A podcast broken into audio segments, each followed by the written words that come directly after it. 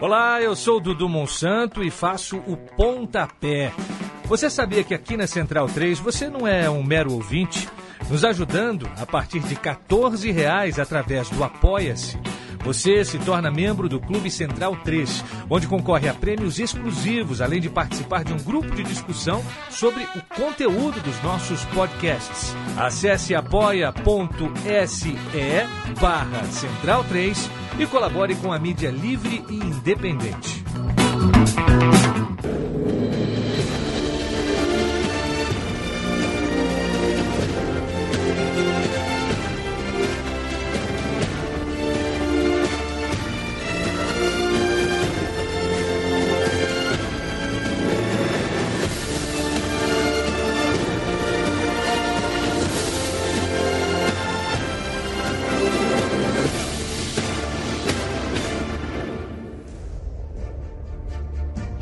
Este é o Bundesliga no ar, 4 de junho de 2020, são o quê? 18h40, hora pandêmica de Brasília.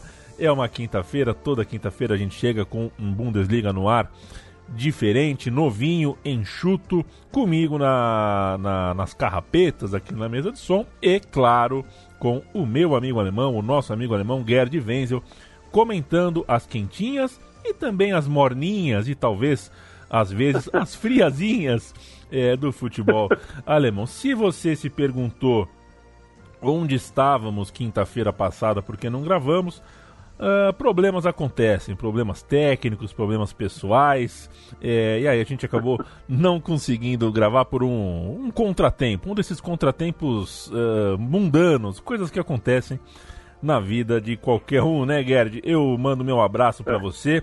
Espero que esteja tudo bem por aí. Um grande abraço de volta também.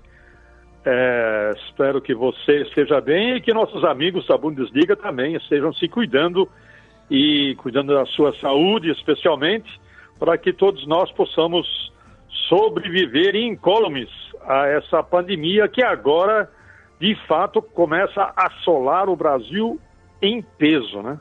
Coisa tá complicada nesse país. Mas vamos lá, vamos falar um pouquinho de futebol misturado um pouquinho com política, né, Leandro? Não tem como não ser nestes tempos, não tem como ser em quase tempo nenhum. Mas nessa época, sobretudo, a gente poderia estar aqui falando, vai dar Bayern de novo, tá com toda a pinta.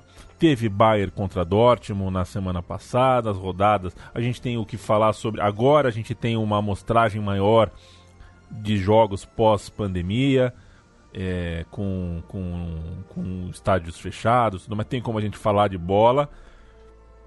Mas eu acho que nesse momento da vida, nesse momento do que a gente está passando, e nesse momento do futebol, por consequência, algumas coisas precisam ser colocadas na manchete antes de um placar, antes de uma vitória, antes de uma tabela de classificação.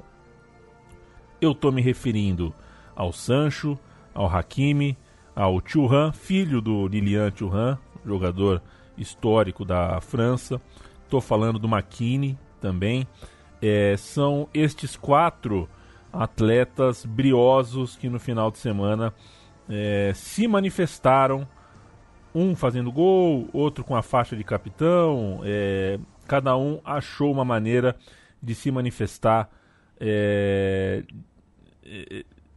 com alguma mensagem, porque a gente está vivendo, além da pandemia, a gente está passando por um momento de manifestação planetária, né? Ganhou ares aí, tá no mundo inteiro esse debate, essa discussão depois de um assassinato de um policial branco nos Estados Unidos a um rapaz um rapaz negro. Isso acabou sendo o estopim para diversas manifestações no mundo inteiro. O futebol, num momento tão sensível, não poderia ficar de fora desse debate. Isso aconteceu e eu quero saber, Gerd, qual é a temperatura disso, né? Qual foi a reação da Liga, como é que está a reação do público, o que está aí no núcleo, no centro dessa discussão protagonizada por Sancho, Hakimi, Thuram, McKennie, 4 atletas que se posicionaram com a mensagem de que as vidas negras importam. São 4 e teve mais um na segunda-feira, que é o Modeste do Colônia, quando ele fez o gol do seu jogo contra o Leipzig. Ele também se manifestou. Então nós temos aí 5 jogadores da Bundesliga que fizeram uma manifestação singela, né? Levantaram as suas camisas, o Sancho até tirou a sua camisa do time e debaixo havia uma camiseta com os dizeres de justiça para George Floyd, o negro assassinado, vamos dizer claramente, assassinado por asfixia debaixo de um carro com o joelho no pescoço do policial, né? Ficou asfixiado durante 9 minutos e não resistiu. Então, isto provocou uma onda geral de protesto nos Estados Unidos. 72 ou até 80 cidades estão alvoroçadas, né? Casa Branca sitiada por uma multidão. Enfim, nós temos uma situação de revolta social contra o racismo. E esses jogadores da Bundesliga resolveram se manifestar. Hoje também, Mats Hummels, o capitão do Borussia Dortmund, reuniu a equipe no centro de treinamento da Bundesliga. Todo mundo ficou com uma perna ajoelhada, igual à manifestação que o Thuram fez na partida contra o Borussia Mönchengladbach, e tiraram uma foto formando um grande coração de todos os jogadores ajoelhados e prestando a sua homenagem a George Floyd e dando um sinal claro do seu empenho pessoal e do seu posicionamento pessoal contra o racismo. Infelizmente, falta a muitos jogadores esse posicionamento. Esse é um posicionamento não só do jogador, é um posicionamento de cidadão. No primeiro momento, o que a Bundesliga tentou fazer? Ela tentou abrir um inquérito, formou uma comissão aí de sindicância para ver, porque afinal tem que seguir as regrinhas dos protocolos disciplinares da FIFA, da UEFA e não sei mais quem. E isso levantou uma onda de protesto na Alemanha, de torcedores, especialmente dos torcedores ultra, da população em geral e da sociedade como um todo, dizendo, olha, regrinha protocolar de um manualzinho de futebol, a essa altura do campeonato não tem importância nenhuma. O que é importante é que as pessoas tomem posição clara, cristalina, do seu empenho e do que elas podem fazer na sua profissão contra o racismo. E diante disto, ontem mesmo, a comissão da Bundesliga queria analisar esse assunto para eventualmente punir os jogadores com suspensão, ou com multa, ou com não sei o quê. Simplesmente encerrou as suas atividades e vai ficar por isso mesmo. Eu aplaudo. Eu só não aplaudo 100% porque houve necessidade de um levante na opinião pública, nos comentaristas, os próprios jogadores, para que a Bundesliga encerrasse de vez um eventual inquérito contra esses jogadores. Eu apenas lamento profundamente que no Brasil são poucos, ou quase ninguém, e especialmente jogadores de futebol, atletas, que não simplesmente não se manifestam. É uma luta universal. Nós percebemos que essa morte, esse assassinato do George Floyd, ela provocou um movimento no mundo inteiro, na Alemanha, na França, em muitos outros países, em cidades, Londres, Bruxelas, na Europa toda, houve manifestações maciças contra essa violência policial, que parece ser uma característica, não apenas nos Estados Unidos, mas também no Brasil. As maiores vítimas no Brasil da violência policial são negros, são pessoas de cor.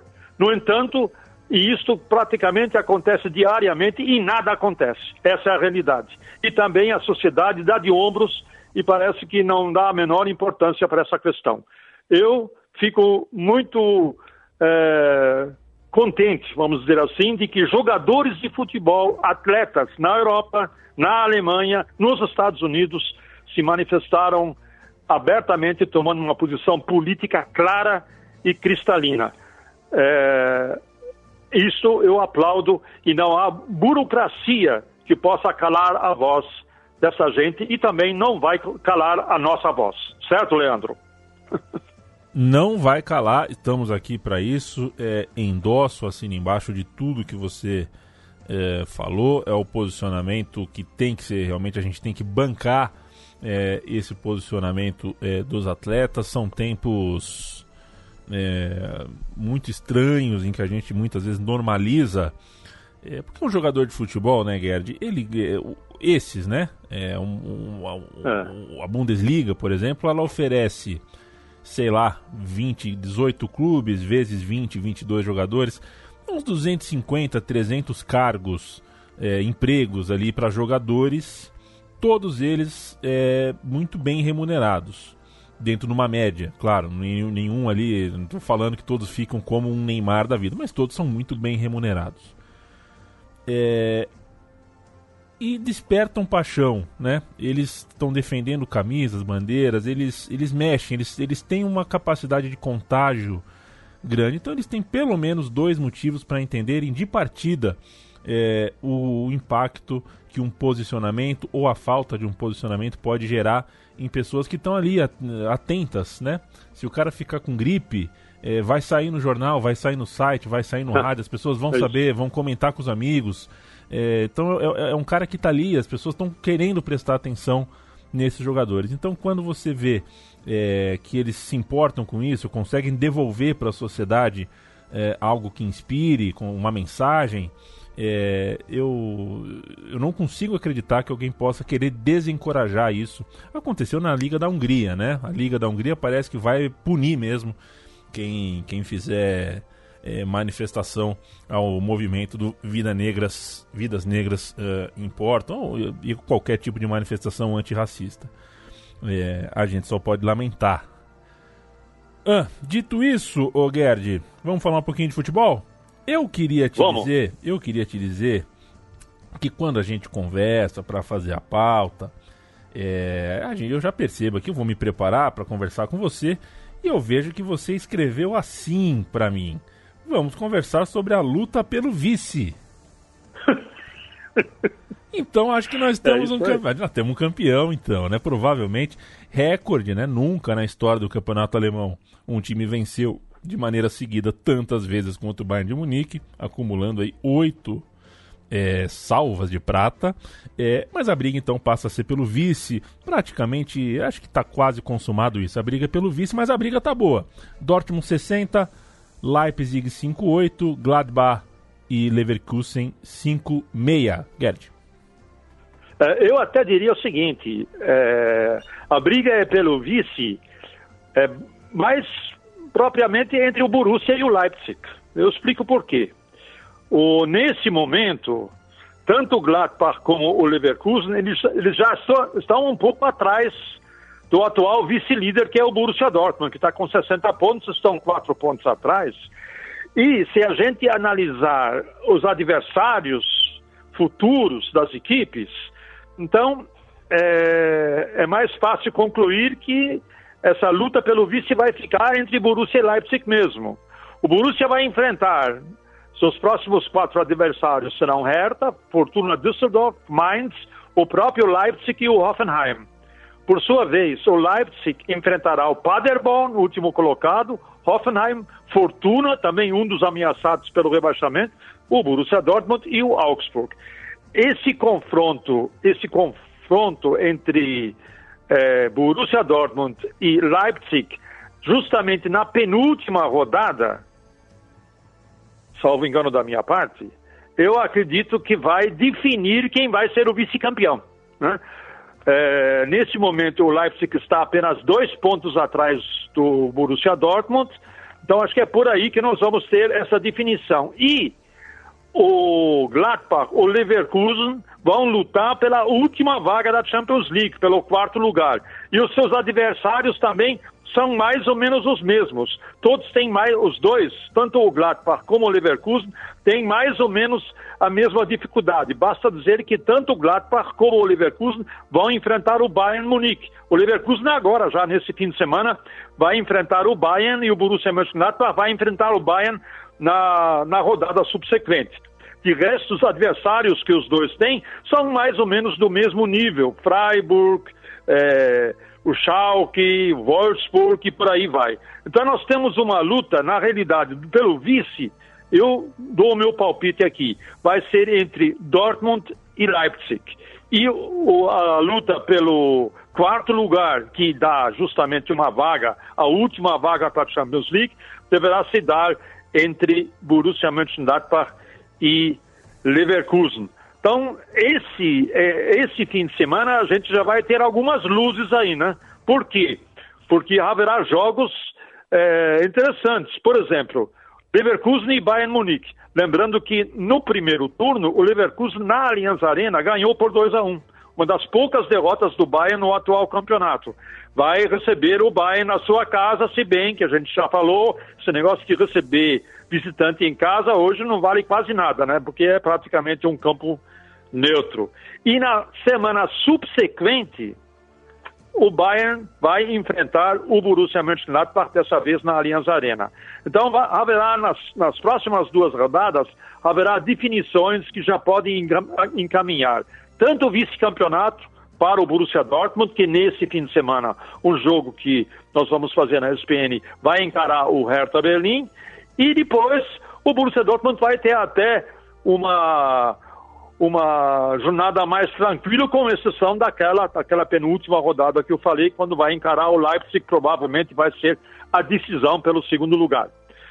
Então, por enquanto, é isso que nós vamos ter.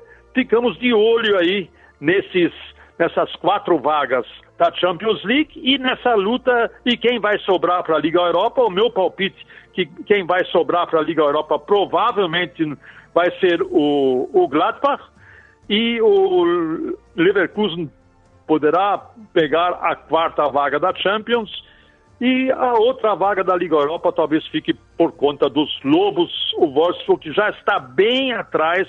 Se a gente for olhar a tabela de classificação, já está bem afastado, não tem mais qualquer possibilidade sequer de lutarem aí por uma vaga na Champions League, que também a gente não sabe, né, Leandro, como é que vai ser a Champions League, como é que vai finalizar a Champions League da atual temporada, como é que vai ser na próxima. Tudo isso está escrito nas estrelas, não acha não, Leandro? Escrito mais ou menos, não sei se é bem nas estrelas, mas está escrito em um lugar que a gente ainda não sabe, a gente ainda não teve acesso. O que eu sei é que nesse fim de semana assistirei, ouvirei você, estarei do outro lado da tela, viu, Gerd? Fim de semana de rodada do campeonato alemão. Já foram 4 rodadas desde da retomada. Só tem um time que perdeu todas, hein? Só tem um capitão coronavírus aí, um time que realmente é o Schalke 04, né? O Schalke... É um negócio de maluco, né? O Schalke 04 é que ele fez um bom primeiro turno, né? É a sorte do Schalke 04, né? Ele está agora em 10º lugar, com 37 pontos.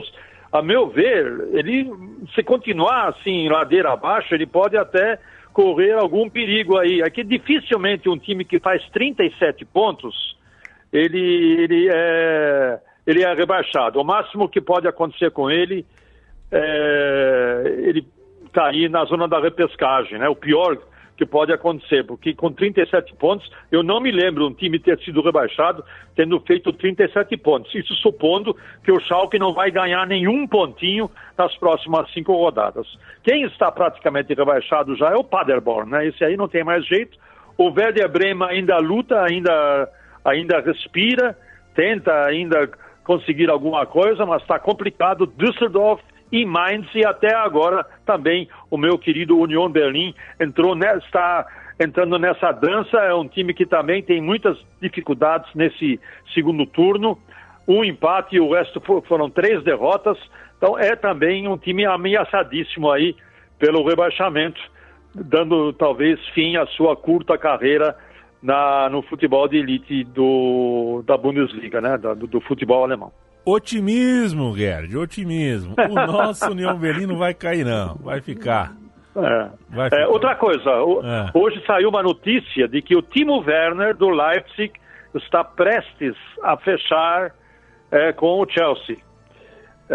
O Timo Werner tem um contrato com o Leipzig até 2023, só que tem uma cláusula rescisória de que se um time qualquer do mundo oferecer 61 milhões de euros pelo Timo Werner, esse é o preço da cláusula rescisória. E o Chelsea, tudo que indica que o Chelsea está disposto a pagar esses 61 milhões de euros, desfazendo assim o contrato que o Timo Werner tem com o Leipzig. Ficou, então, se isto for confirmado, fica, então, derrotado, vamos dizer assim, o Liverpool. Jürgen Klopp, o técnico do Liverpool, tinha muito interesse no jogador, só que o clube não estava disposto a pagar 61 milhões de euros.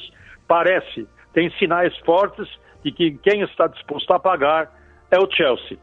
Não sei se é uma boa para o Timo Werner trabalhar com José Mourinho. Enfim, cada um tem que cuidar da sua vida e tomar as decisões que achar corretas. Certo, Leandro? Certíssimo, Gerd Wenzel. E nem todas as decisões são como a gente gostaria que fosse. Por exemplo, eu tenho que tomar a decisão de terminar esse podcast, mas gostaria de ficar um pouco mais. A gente volta. Muito bem. A gente volta na quinta que vem com os resultados dessa rodada, um olhar para a próxima rodada. Só faltam 5 rodadas para acabar o campeonato alemão. Sempre bom lembrar, né? Se você está acostumado a um campeonato de 20 clubes, não, o alemão tem 18 clubes, portanto, não são 38 jogos, são 34. Então falta pouco, falta pouquinho, e a gente chega semana que vem para falar sobre o que tiver acontecendo depois da rodada 30. Valeu, Gerd! Valeu! Forte abraço!